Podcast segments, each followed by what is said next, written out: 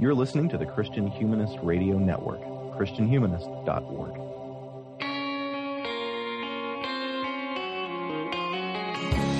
This is the Christian Humanist Podcast, a weekly discussion of theology, philosophy, literature, art, and other things that human beings do well. And now your hosts, David Grubbs, Nathan Gilmour, and Michial Farmer.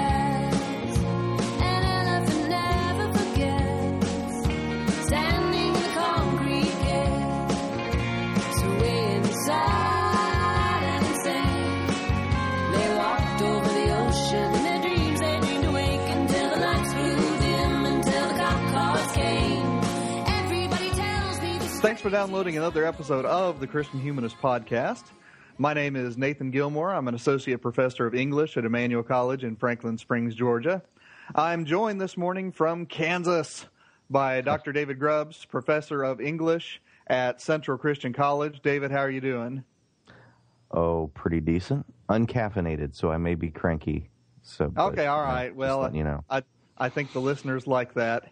And also on the line from the Great White North, St. Bonifacius, Minnesota, it's Michial Farmer. Michael, how are you doing? I'm good. And I should say Dr. Michial Farmer, assistant professor of English. I I shouldn't introduce one of you and not the other. How are you doing, Michael? I'm, I'm good. I mean, you're gonna you're gonna pay for that mistake, but well, I, I always do. I always do.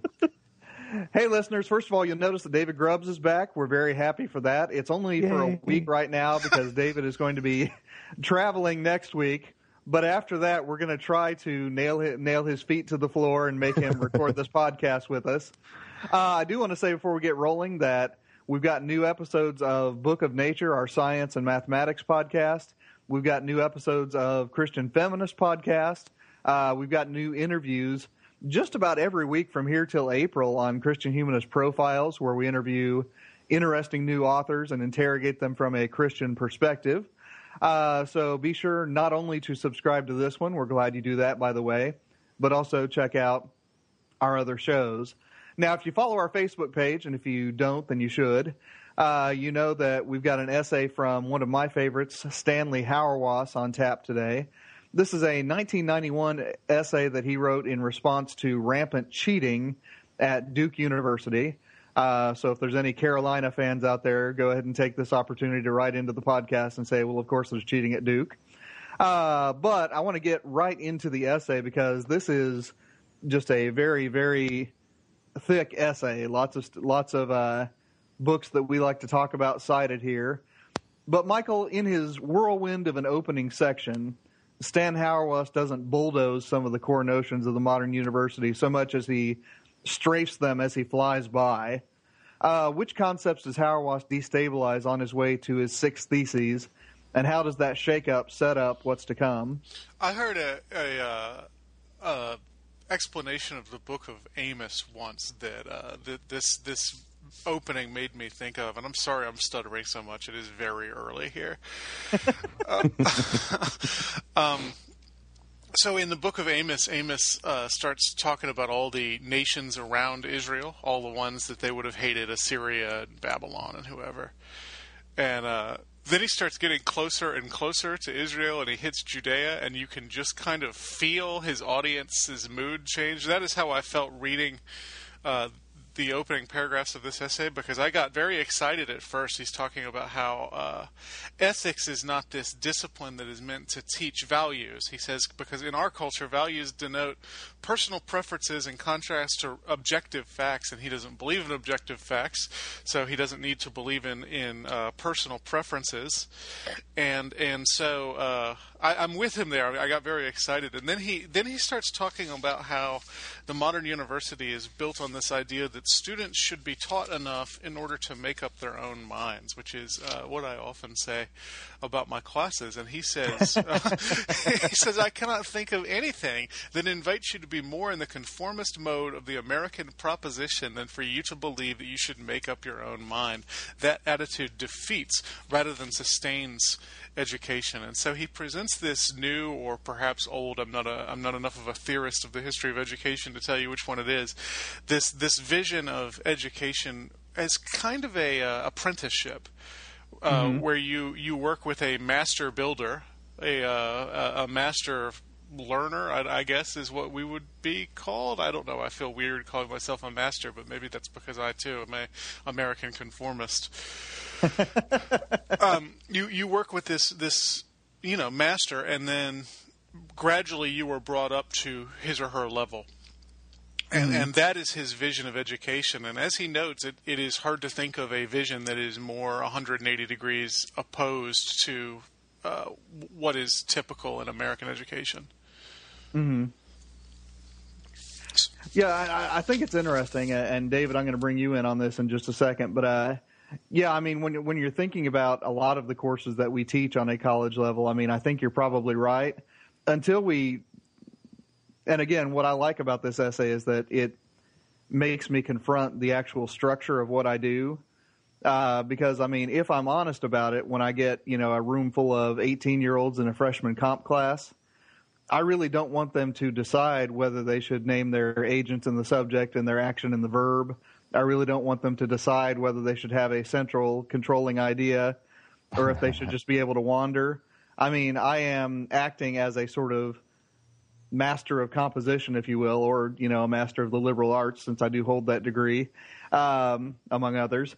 Uh, but, but, you know, it's one of those things where I am trying to bring them into a way of existence in relationship to words that my working assumption is they didn't have before. I mean, David, is that is that too uh, hierarchical of me? Am I being too uh, I don't know, elitist there?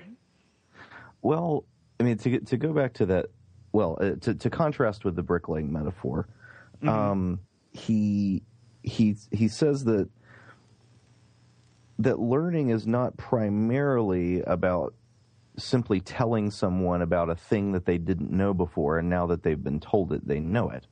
Mm-hmm.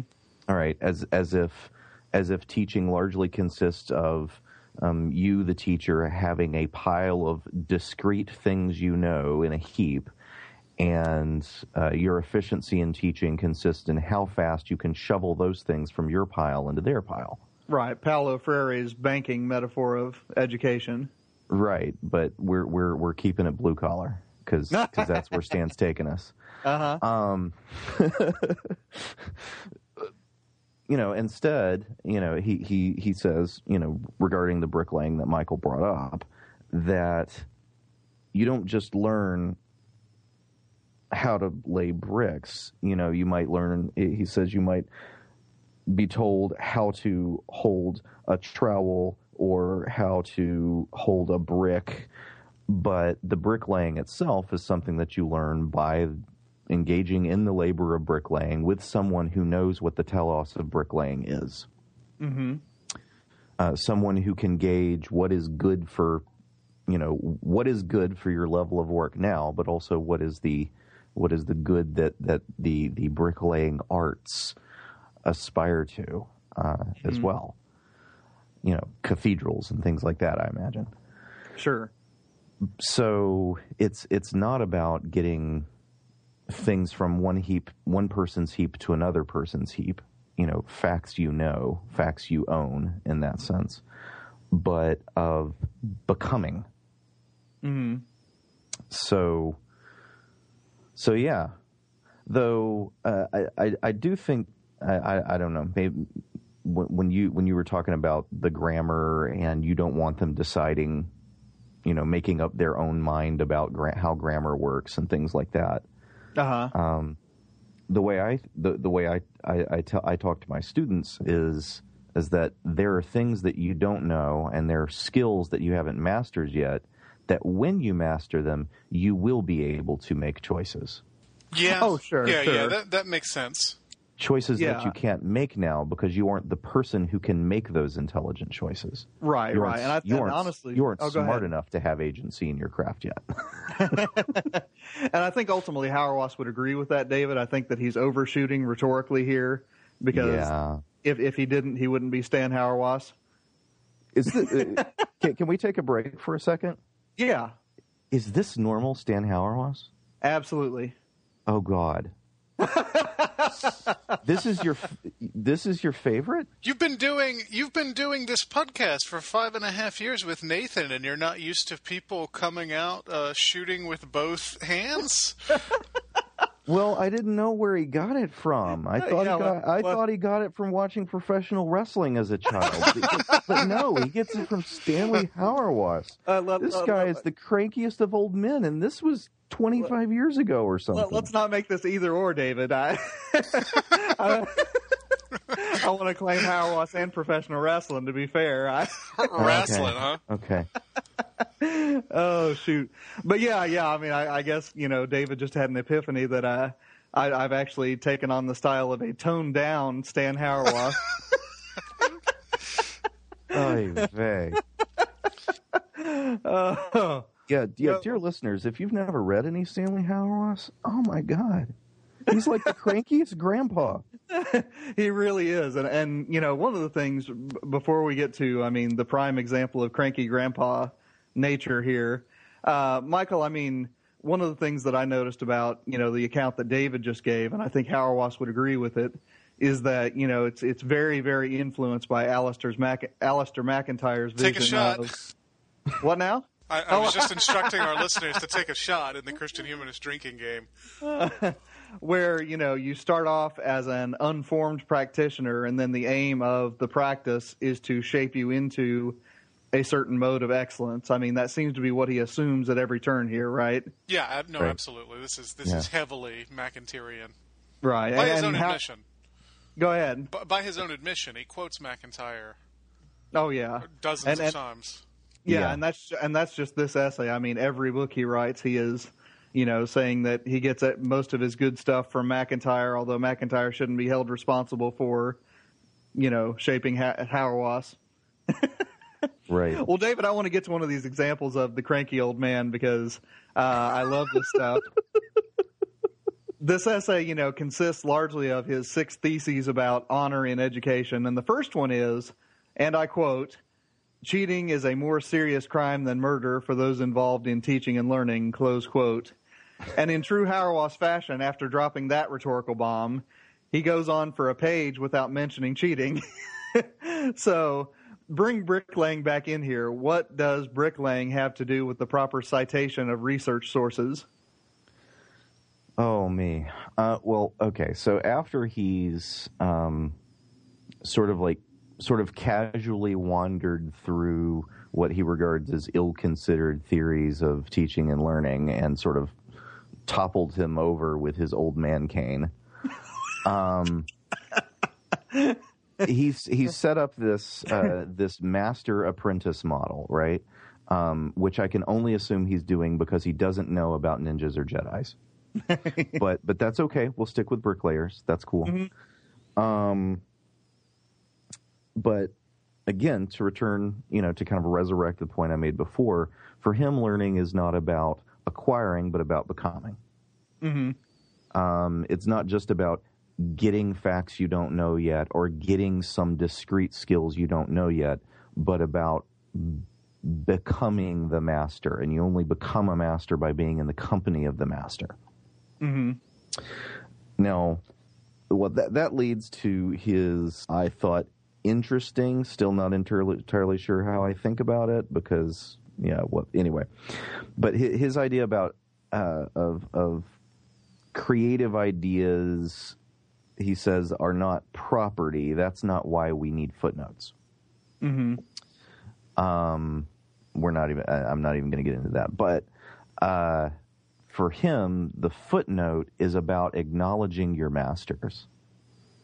Um, it's about a kind of decorum within the craft of of honoring those who have shaped you into the craftsman, craftsperson. Sorry, that you are, and uh, and so when you when you cite, you're basically saying this this is a master from whom I've learned. This is a master um, whose whose skill, whose technique is is is evident in the technique that you are seeing now. Um,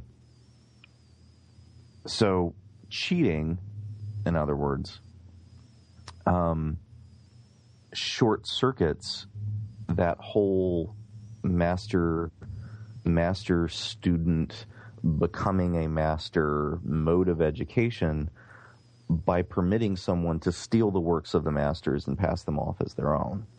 Um, Pretending to be a master when one has not become a master. Yes, yes. There, there is no, there is no moment of becoming. It's, it's, it's simply a matter of seeming, and you know, simultaneously, every one of our listeners who is in graduate school had imposter syndrome, imposter syndrome simultaneously, right? Mm-hmm. Um, you know, I, I know I did when I got to that point. I'm like, am I a master? Eh, Well, the ones who, the, the ones who didn't the ones who didn't were essentially sociopaths. Yes. yeah. Well, I, yeah. So, so essentially, the reason why cheating is worse than murder, concerning the activity of learning and teaching, he says that you know teaching that cheating is not worse than murder on universities. Therefore, go kill people on universities because that's not as bad. Um, he, he's saying that that you know someone could get shot. You know, God forbid, someone could get shot on our campuses today, but it would not destroy the institution of learning. It would not cut off the, the plant of learning at the root in the way that cheating does by breaking this cycle of becoming and replacing instead an illegitimate seeming. Uh, have I missed anything that needs to be brought out? Yeah, Michael, would you add anything to that or qualify anything? Just that all, all of this is heavily built on MacIntyre's conception of uh, goods and institutions and practices. And, and Grubbs is right. What's what's so bad about cheating is it's directly uh, directly opposed to the the practice of, of learning, and so it undermines the institution and thus makes uh, goods impossible. Right, right. So, you know, to and and again, as I said earlier, I mean, he's overshooting with his rhetoric. I mean, to basically wake readers up. Uh, I've actually heard him deliver a version of this as a public lecture, and I mean, you can really hear the chatter in the audience just instantly cease when he says, you know, cheating is worse than murder, and then he'll pause right there, and then he'll say, for those engaged in teaching and learning. so I mean, it's a, hey, there, there's definitely some showmanship here as well as uh, a rhetorical overshot. Uh, but yeah, so I mean, you know, and and this honestly is, is something that I've incorporated into my own, you know, talks about plagiarism and such when I teach classes. Uh, I usually don't say cheating is worse than murder because my students would immediately go to my president and say that I'm encouraging people to murder people. Or they or they Uh, would murder you. yeah, that too. That too.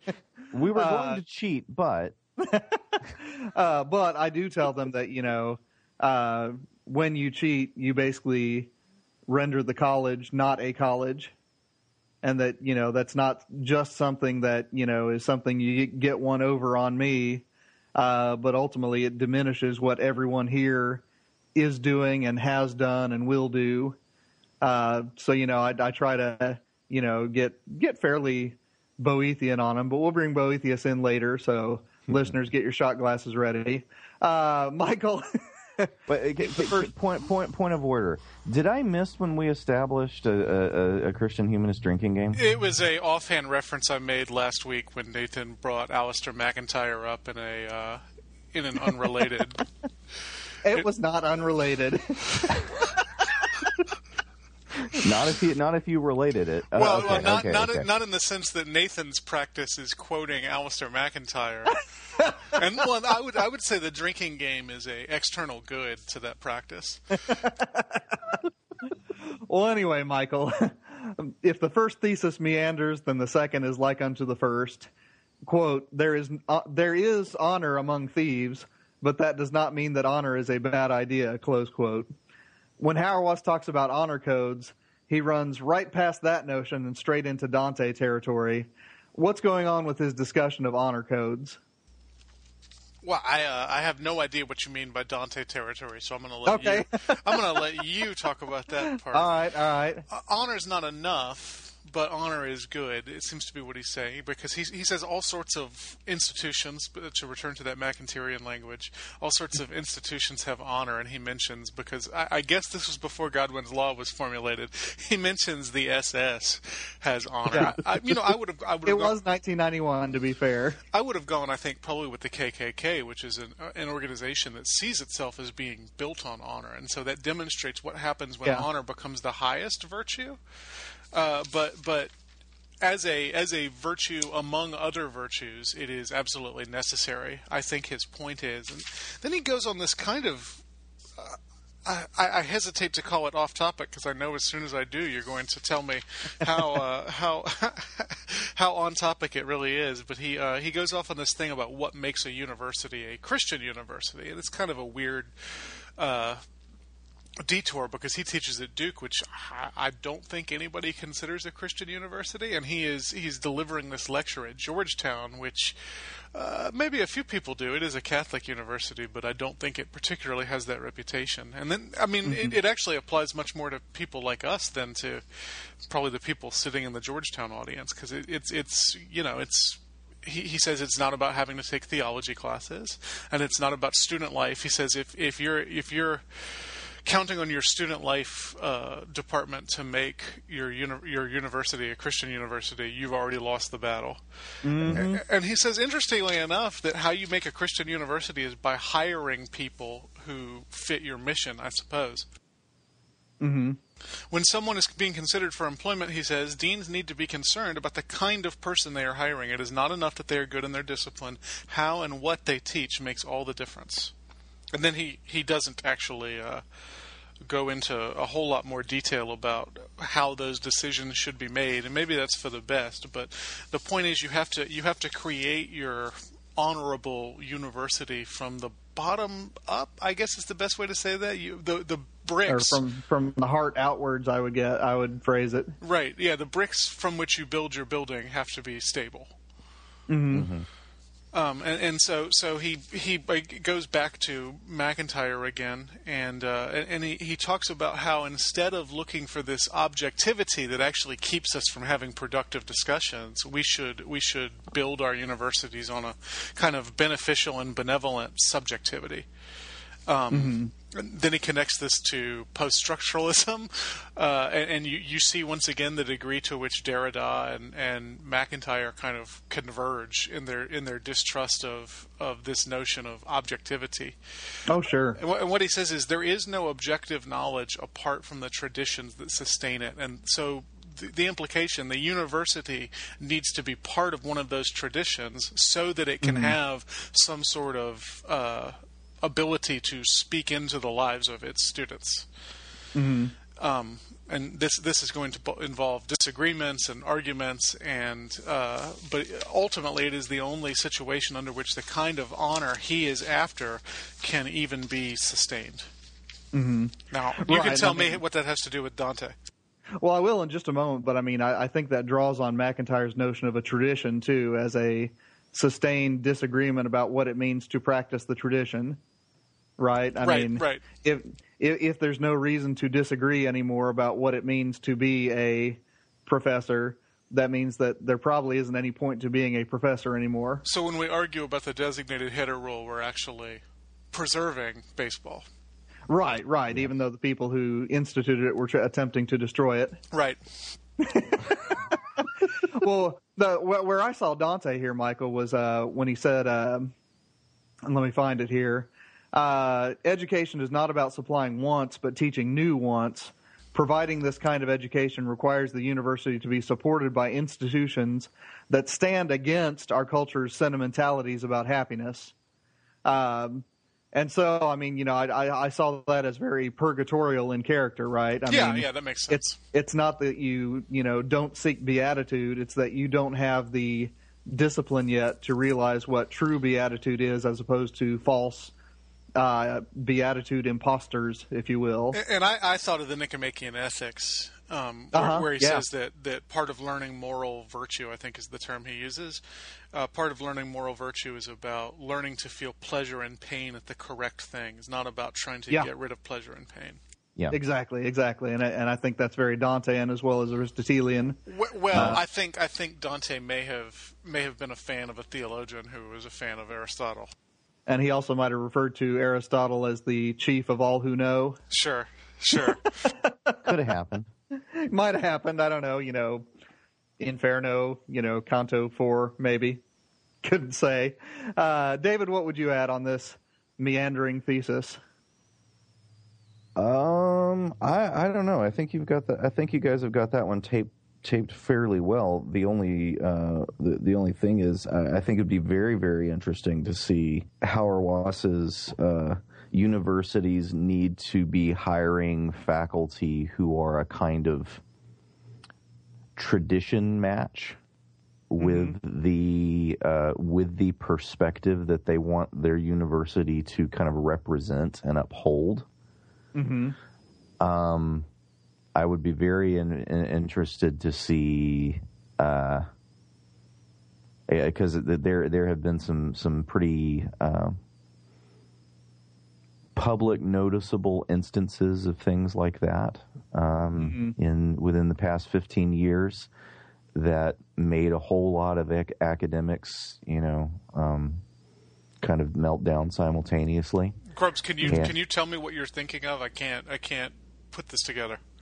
Um, I'm thinking. I'm thinking primarily of uh, of, of evangelical schools, um, in particular, a number of Southern Baptist schools that uh, let go um, let go faculty who would not uh, sign off on uh, statements of faith or things like that.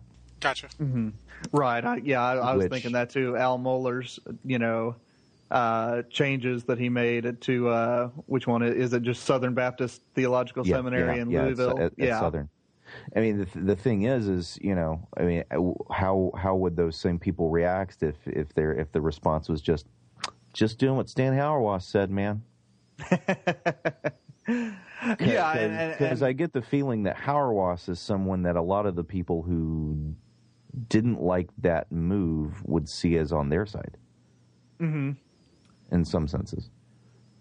Yeah, yeah, and I mean, and this is why you know, again, one of the things I like about Hauerwas is that he never purports to be the last word.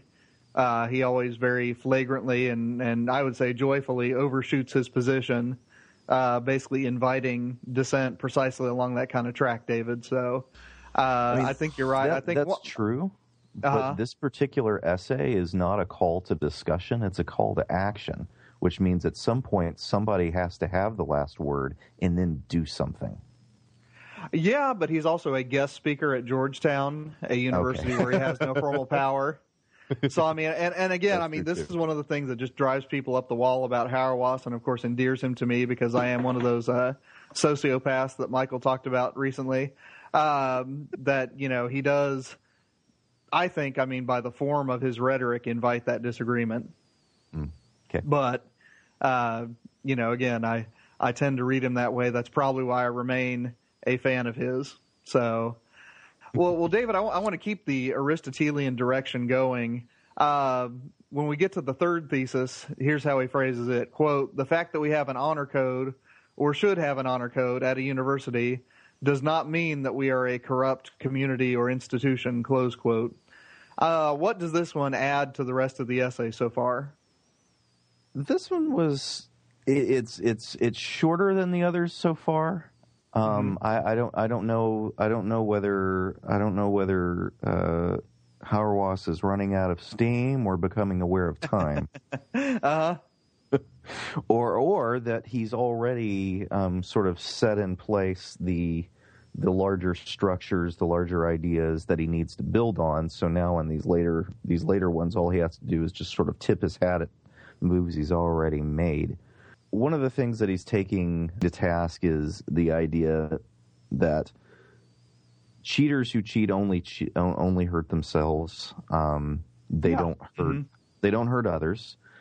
Um, and he's already established no. Um, cheating undercuts the the whole notion of a university.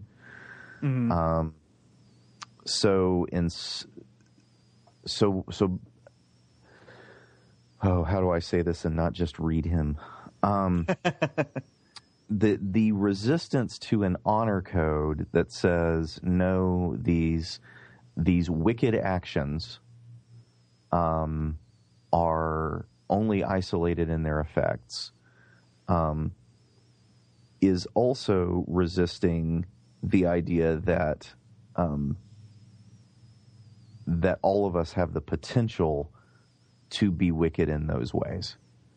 Um, the fact that even if the act of cheating were an isolated wicked act whose ramifications, you know, whose ripples went no further than the soul of the individual who commits it, um, we are all potentially the soul who commits it.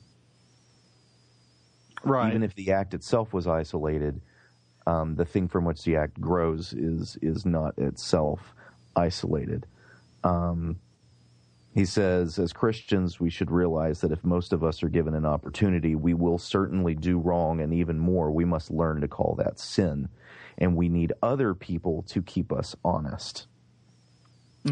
So, so an honor code is is then necessary to keep an institution good because uh, it it reminds us that we are all in that position. The cheater is not isolated; we're all potential cheaters. Um, but also, it leads us to live live within. Um, well, he says codes can become simply law if they're divorced from the practices that give them moral intelligibility. Um, so he do, he doesn't just want to sort of set up um, set up that kind of system, but instead trying to, I, I, I guess, instill in members of a community that you you live within a particular set of moral principles. This is what should be governing you in your in in your in your inner life and in your life, um, you know, with others, and this code embodies what this community is about so that the honor code is the honor code is is in some senses a tangible conscience mm-hmm. and i've tried to use as few Hauerwas words as possible do i have i still said Hauerwas things well, I mean, we are talking about a Hauerwas essay, so I mean, I, I think that's a fair thing to do. Um, Michial, is there anything you'd add to that account? Because this was a short section. No, I think Grubbs pretty much covered it. Yeah, I mean, about the only thing I'd, I'd say is, I mean, to draw a parallel between a, a university's honor code and something like the Decalogue in the Torah of Moses, right? I mean, uh, to observe those prohibitions is not sufficient to make one a morally exemplary person, but in the complex practice of deciding what is morally good, it draws certain things as out of bounds, right? So, in other words, you know, if you if you start to get the notion that you know uh, what God ultimately wants for me to be happy, and for me to be happy, I need my neighbor's wife. Well, no, you can't do that. You know, uh, you know, God wants me, you know, not to be under the thumb of the wicked. My neighbor is wicked, so I'm just gonna, you know, shove in the knife. Well, no, you can't do that, right? So, I mean, it, it, it's one of those things. I think that he is really, even though he doesn't really mention the Bible here, he's taking a biblical turn here in that he's saying that you know the honor code doesn't mean that we all have, you know, that the only reason we don't plagiarize papers is fear. There might be good reasons, but if our good reasons give out, fear's not a bad thing to fall back on. right Calvin says something very similar in the Institutes. All right, go. He says he says that that believing in God because you're afraid to go to hell is is not a bad thing. It's a it's a, a fine place to start. It's a little bit like uh, is it Kohlberg, the the the development of of virtue where you end up doing the right thing for its own sake. Yeah, yeah, the uh, the developmental ethical theorist. Yeah. Uh huh. So I, I, you know, that's just what I was thinking as you were going through that. You're, that that there there are better reasons for doing the right thing, but doing the right thing, if it if it really is its own reward, we should allow people to do the right thing because they're afraid. Hmm. Right, right. And- And now that you phrase it that way, Michial, I mean, it's a very platonic notion of law, right? You know, it confers the benefits of right reason on us when our right reason fails. exactly And and then you know, by by doing by doing the right thing, we get that right reason back, right? We we Yeah. we're- we build up to it. It becomes a trellis on which weak weak consciences can can stay up until they become strong enough to stand themselves. Right. We rely on a trellis, be a mi- lion, not a mouse. If we Eh, only had to noise. Oh, good God! Um, and then Huh. Th- this this also demonstrates the degree to which all of us are teachers of ethics because because of the penalties uh, you know assigned by our syllabuses for not doing the right thing whether that be cheating or procrastinating or whatever uh, we, we, we kind of get them started on this fear to love road Right, right. Well, Michial, on to thesis four. Quote If students do not cheat, if they do not use someone else's material on a test, or do not use material in a paper without due acknowledgement, it does not necessarily follow that they are persons of honor, but it is not a bad place to start. Close quote. now, Hauerwas states very specifically that the university is an elitist place, and its elitism takes makes honor a matter for professors as much as for students. What do you make for the What do you make of this essay's call for a real sense of honor and dishonor among faculty? I'm sure there's a lot of people who who are going to bristle at that word elitism, but I, I think it's it's really a good kind of elitism in the sense that because you've been giving this this opportunity that not that many people are given, you have a responsibility to use it appropriately. Um, another nice thing about his elitism is it allows room for all the disciplines. So he talks about this guy he knows at Duke who who basically dedicated 40 years of his life to studying lemurs, and and people wanted to know how he can justify doing that when there's starving children in the world. And and Hauerwas says he doesn't need to justify it. Lemurs are worth saving. Theology is worth studying women are worth liberating. All, whatever discipline you find yourself involved in, it, it, it is a real good, and the university should foster these goods. And yes, they're elitist goods in the sense that not that many people are going to be able to do them. But uh, that doesn't make them bad. But it does mean that if you are one of the lucky few, you owe it to both yourself and your institution, and indeed the world at large, to do it with honor. And and this is why it's important for scholars to be ethical, uh, both in their scholarship and in their personal lives. And it, he he uses it to talk about how maybe universities ought to think about firing people for being unethical. Um, he says the only reason they fire people for being unethical now at most universities is coercive sexual relations.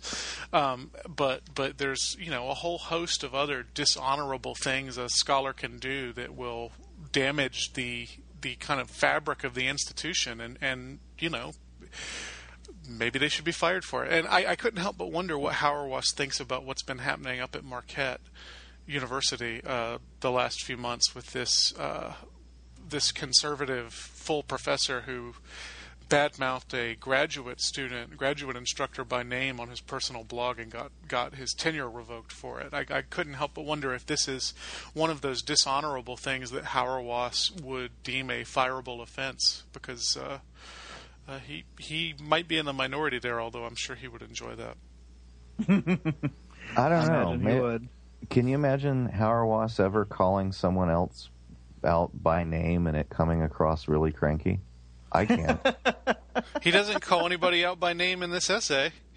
well, that's true, but I've not read all of his, um, you know, It's not just his, calling his somebody else. complete opus. It's not just it's not just calling somebody else out by name. It, it, it is ha- being being a full professor at a research university and calling out a graduate student by name. It's, Yeah, it's, it's yeah. the power There dynamic there that there. makes that Uh-huh. so. I mean, I, I don't know anybody who wouldn't say that. That I can't. Adams, I think McAdams. I, I don't remember. yeah, see, I'm calling him out by name, but he he has or had more power than I do.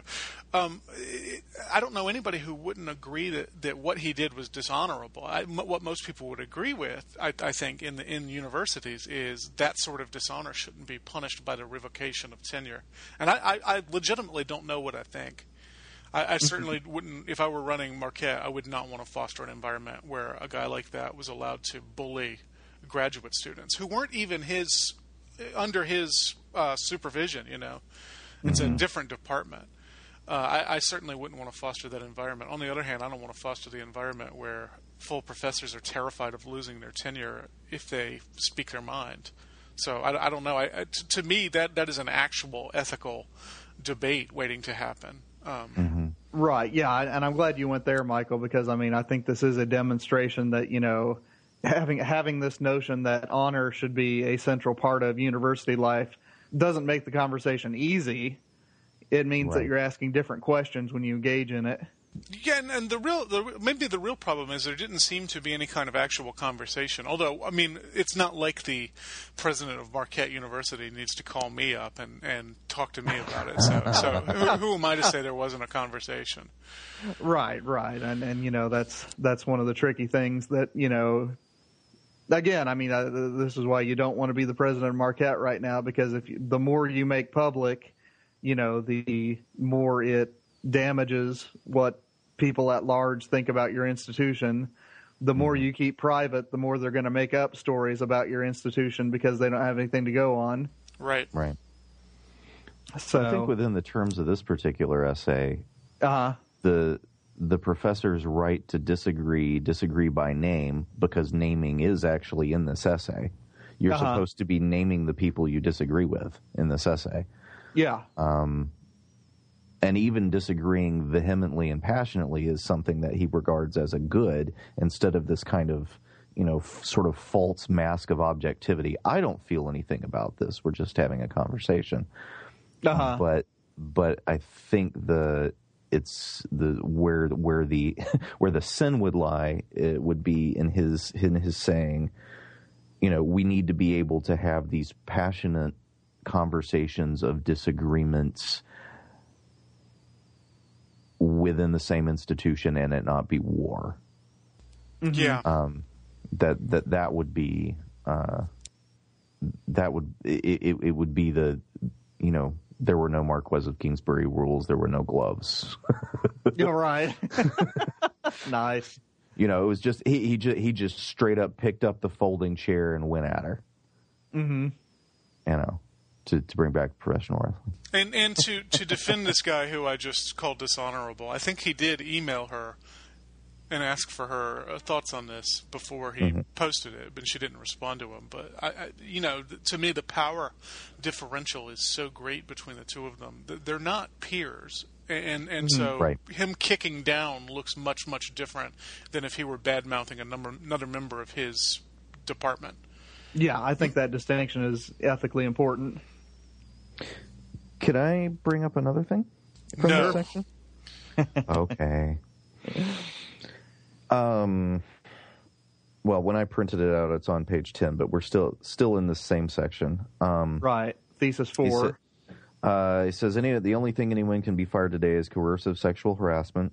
You certainly can't be fired for laziness, but but university professors steal when they go into a classroom unprepared. That is not honorable behavior. Now, when I mm-hmm. read that, the question I had was, in the terms of this essay, what does it mean for a university professor to go into a classroom unprepared? Because he's already set up a model of education that doesn't mean goods transferal. It means the master performing mastership alongside the student, and the student learning learning the craft alongside. Do brick do master bricklayers have to prep before they show up at the site and make a wall? They have to be sure there's bricks there. I mean, they have to be sure there's bricks there. I, I, I guess I was what I was trying to think is is Uh-huh. what in the terms of this essay would it mean for a professor to show up unprepared? You don't read the text ahead of time. Okay, You, you you haven't thought about it substantially before you go in. I, you know what I thought of is, man, this guy doesn't teach four classes a semester. yeah, Uh, yeah, Because yeah. the, the, the truth about teaching four classes a semester is you're going to go in unprepared sometimes because you don't have enough time in the week to prepare. right, right. Well, have you never had the experience of, of being able to do more with a poem that you first saw 30 seconds ago on the fly in class than anyone in that class could have done given the entire semester of research? Yes, I have. Oh, I have. I would say you. I would say that you were prepared at that point. Maybe I exaggerate, but I would say that you're prepared. You're coming in with mastery. Well, the st- the standard is going to be different depending on what you're teaching. No, that's Right. true too. And I mean, I know that when I teach, you know, for instance, an upper division, you know, literature, rhetorical theory seminar, uh, when I know for a fact that I'm not going to be lecturing, and in fact, I'm going to studiously refuse to lecture, I, I prepare much harder for that than when I know that I'm at the steering wheel and I can basically break the class down into segments that I articulate ahead of time. But you guys, if we could just get the administrators at our colleges to read and agree with this essay, we might be able to get down to two classes a semester. You don't want to make us into thieves, do you?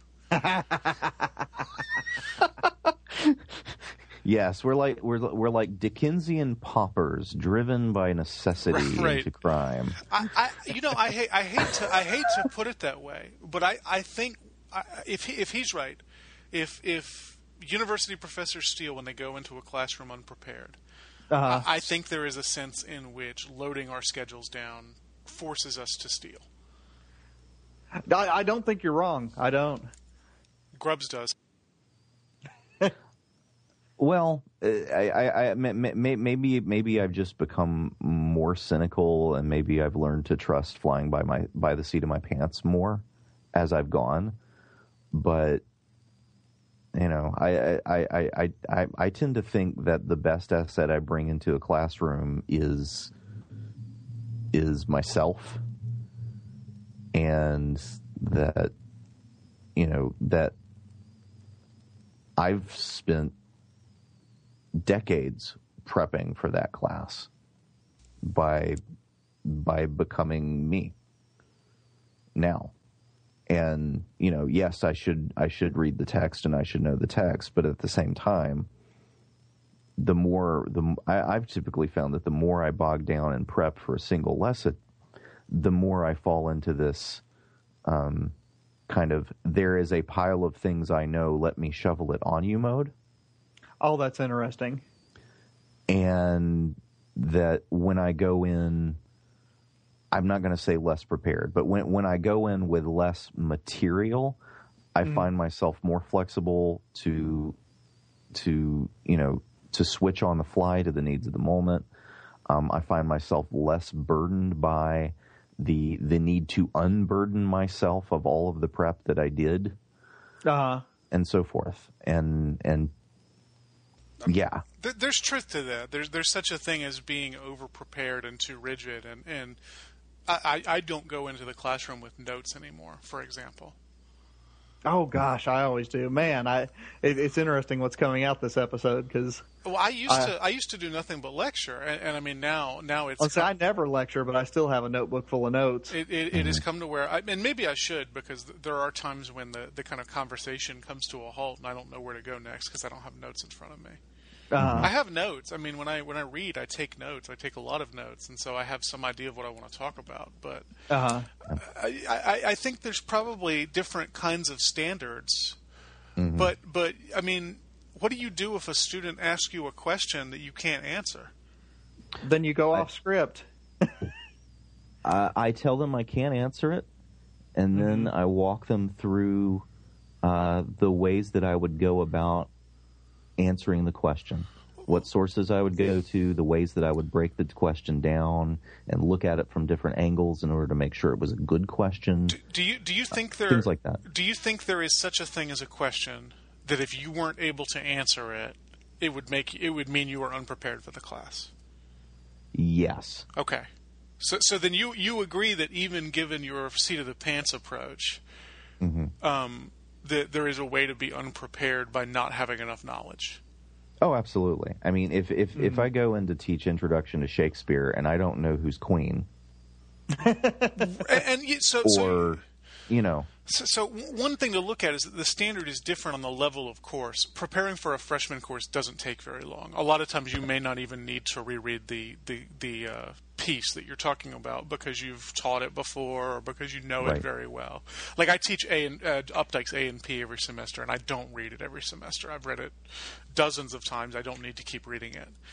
But on the other hand, a 300, 400 level course, yeah, you better be rereading it. You, you because Right. because the students no longer are going to benefit from your kind of surface level analysis that you can do off the top of your head. They're they're going to need you to know more and to be able to point out more so that they can learn to point out more. So even with this master apprentice relationship that Hauerwas is talking about, as they proceed in their apprenticeship, you're going to have to prepare more. And I mean, on some levels, those upper level classes are actually easier to teach because the students are more prepared and more capable. But at the same time, if you if you've got to stay ahead of them, there is such a thing as not being prepared, and mm-hmm. and that standard is going to go up and up as you go through. Right. And I mean, I and I guess I've been in classes that were supposed to be seminar classes, but were really lecture classes. Um, and I mean, I have one particular professor that I don't know if you guys had in grad school, but I'm not going to name him right now. But uh, he would come in and just basically talk about whatever came to his mind for three hours. And it almost never had anything to do with the assigned reading. And I, I, I really did come out of that class, I mean, feeling like I had wasted a course when I could have taken something where there was more of a focus. So, I mean, I, I, I guess I resonate with this bit maybe more than you two do because I've been on the business end of it. No, Oh, and I, I have too. I don't know have what I. I don't know what professor you're talking about, but I have one in mind as well. Yeah. Yeah. Well, guys, um, we got to move on. I'd, I'd love to keep this up, but I actually I've got a class that I've got to teach here in a little bit. So, David, I want to roll We'd the hate last to make two you theses. unprepared for it. That's right. Well, I actually I prepared before we recorded, listeners, so you heard it here. I want to roll the last two theses into one conversation. The first one is, quote, the most compassionate thing you can do as a Christian is to turn someone in for cheating, close quote. The sixth one is, quote, if you think you can cheat at the university because this is just preparation for the real world, you will never be prepared for the real world, close quote. If the conversation about honor honor codes is Aristotelian, these two theses go straight Boethian on us. What about desire makes academic honor such an important virtue, one which stands to be quite important in the so-called real world? Well, you had to point me out to the Boethius because I'm fairly certain that uh, you've taught Boethius more recently than I have. Ah, yes, just in the fall. Whereas for me, it's been last fall. Okay. Like not this year, but like 2013. right, three fall. semesters ago. Yeah. Yeah. Anywho's, yeah. The what what you pointed to me to, and once I once once I reviewed it, I was like, oh yeah, you're right. Um, it's book four.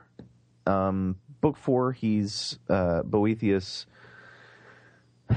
is uh, talking about um, why is it that the, ev- the the the wicked apparently you know they seem to have power in the world and the good seem to be at their mercy. And so philosophy uh, L- lady lady philosophy develops this um, this idea that no in fact um, only the good have the real power and and the wicked um, seem almost completely powerless at all because she defines power as the ability to achieve and and the ability to get what you want, which is which was really really funny because I was like, oh wait, because didn't Stan say that this is not about getting what you want? Um, but for in the consolation of philosophy, what everyone wants really is the good. Mm-hmm. They might misidentify it. They might mislocate it. They might be profoundly mistaken about where it is and how they're to go about getting it. But ultimately, everyone wants the good. But only the good go about getting it the right way mm-hmm. by virtue. The, the, the natural way of, of, of getting good, of achieving the end of good, is through is through virtue um, the wicked attempt to get good by merely following their their desires, indulging their pleasures, doing what makes them happy in the moment, and that's that's another Hauerwas note, um, who, who says you have to be happy now. And that's kind of his his his his point in this section that you know happiness now is not the greatest good, um, and so the the the cheater getting caught um, is actually they're they're they're getting a good um, because uh, well th- these are his words. You are reminding persons who cheat that they are betraying what they care about in terms of their being at the institution. Um, in other words they have pursued a good end the end of staying at the good institution by a bad means all right this is very Boethian. And so when a cheater is turned in and punished, what you're doing is reminding them that that their means of trying to get that good, in fact, actually undercuts that good. Um, they they are becoming worse instead of becoming better. They're getting they're further from achieving the good they desire instead of closer to it. So, um, so yeah, um, turning in cheaters is helpful um, because uh, because ultimately it it's better than letting them cheat because cheating is actually worse for them, worse for their soul, worse for them inside, worse for the way it shapes them than any punishment for cheating would be. Mm-hmm. Yeah, and what's interesting about this is the working assumption is that our students have souls. well, I'm, but I mean that that's not an assumption that the modern university makes, frankly. Right. Well, that's true.